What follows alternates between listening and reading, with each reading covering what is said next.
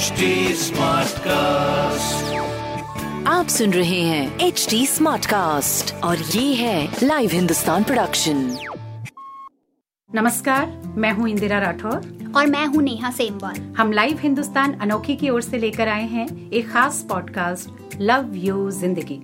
इसमें हम चर्चा करेंगे सेहत की कुछ मन की और कुछ तन की। इसमें खान पान फिटनेस के अलावा न्यूट्रिशन को लेकर भी बहुत कुछ होगा।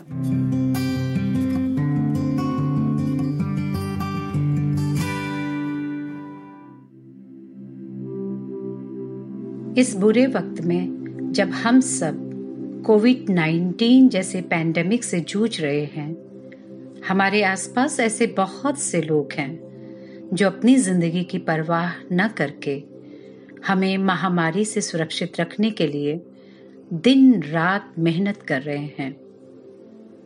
हम बात कर रहे हैं डॉक्टर्स के बारे में।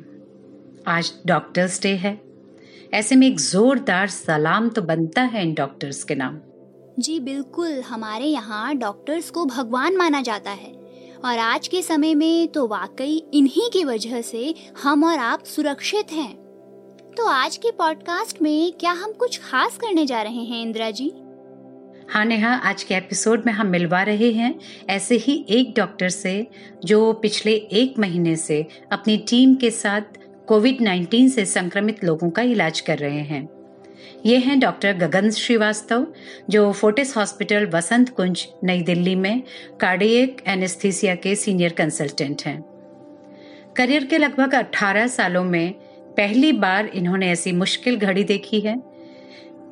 अपनी टीम के साथ आज ये कोविड 19 से संक्रमित लोगों के इलाज में जुटे हुए हैं और अच्छी बात यह है कि रोज लगभग 10 मरीज़ ठीक होकर घर लौट रहे हैं। तो डॉक्टर गगन नमस्ते। और डॉक्टर्स डे की आपको हार्दिक बधाई। स्वागत है आपका हमारे इस एपिसोड में। नमस्ते। मेरा पहला सवाल आपसे ये है कि क्या कभी आपने ऐसे पेंडेमिक की कल्पना की थी? ये दौर बहुत चैलेंजिंग है। कोरोना ने हम सबको परेशान करके रख दिया है। तो ऐसे में क्या कहना चाहेंगे आप? बीमारी किसी भी इंसान को मानसिक रूप से कमज़ोर कर देती है। दवाइयाँ, ऑपरेशन, हॉस्पिटल, सब अपना अपना काम करते हैं। लेकिन इस पूरे प्रोसेस में चैलेंज ये है कि मरीज़ का मनोबल ना कम होने दिया जाए। अगर मरीज़ की इच्छा शक्ति और मनोबल मज़बूत बना रहे तो वो जल्दी ठीक होकर के घर जाता है। ये एक ऐसा पहलू है जिसका असर देखने में बड़ा पॉजिटिव आता है। जी, बिल्कुल। ऐसे समय की कल्पना शायद हम में से किसी ने नहीं की थी। आप तो खैर डॉक्टर हैं तो आपके लिए चुनौतियाँ और भी बड़ी हैं। इन दिनों आप कोविड 19 की ड्यूटी में लगे हुए हैं तो कभी आपके घर वाले आपके लिए परेशान नहीं होते? ये दौर है तो डराने वाला, लेकिन चैलेंज ये है कि खुद को ठीक रखना है, हिम्मत रखनी है और दूसरों का ध्यान रखना है। हाँ परिवार वाले परेशान ज़रूर होते हैं, फ़िक्र भी करते हैं, चिंता करते हैं, लेकिन साथ में हौसला भी देते हैं। इसीलिए हिम्मत बनी रहती है।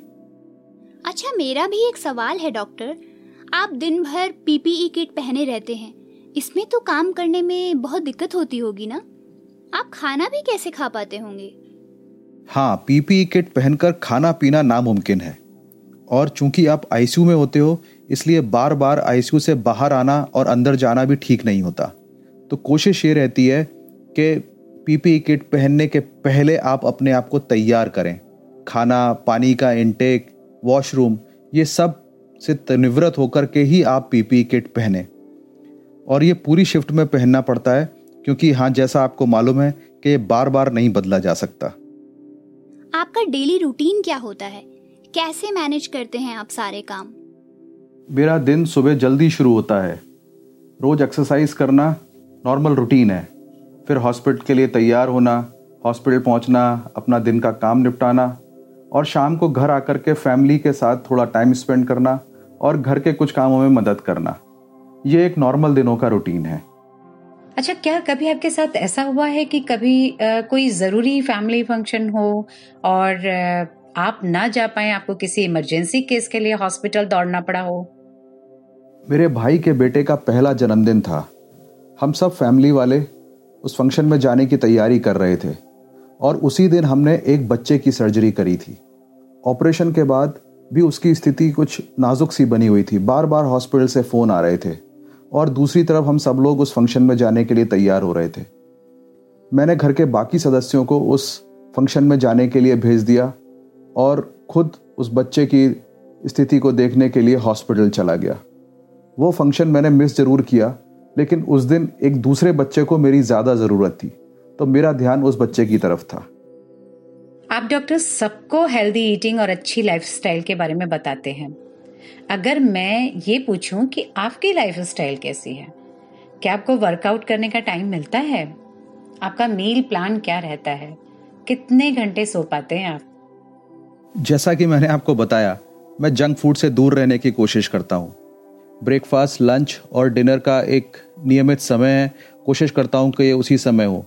डाइट का समय चेंज होने से आपके स्वास्थ्य पे भी असर पड़ता है।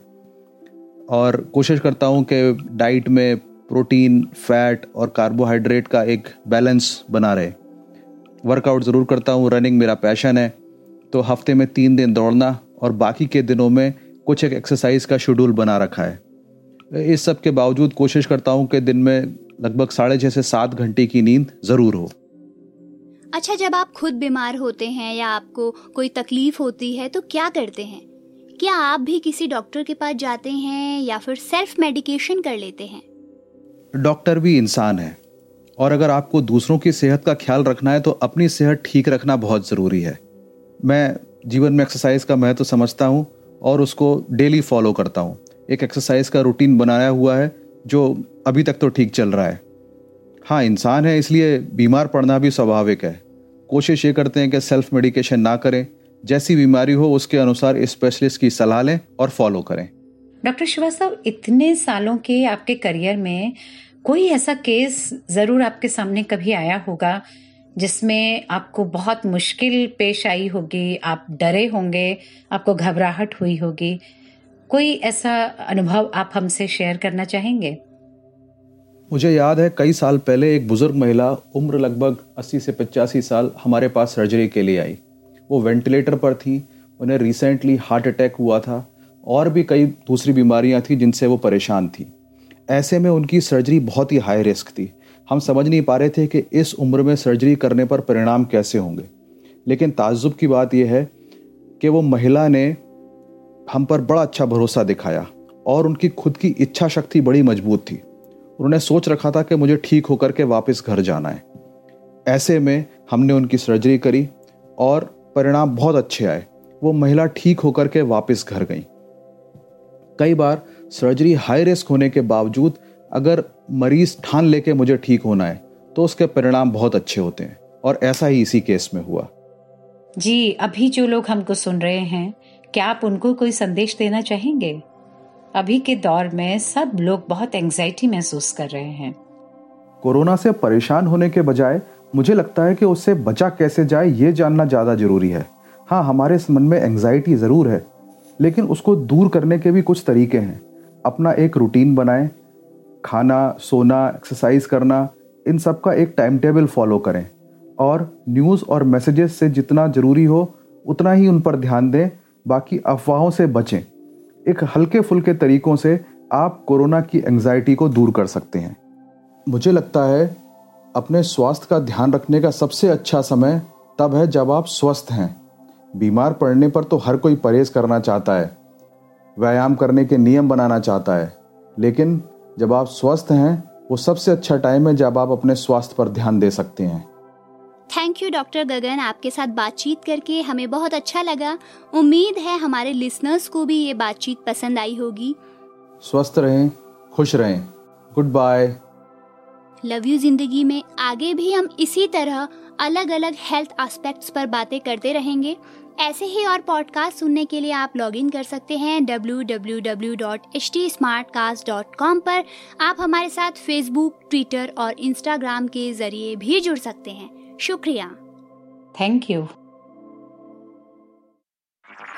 आप सुन रहे हैं एच डी स्मार्ट कास्ट और ये था live Hindustan production smart cast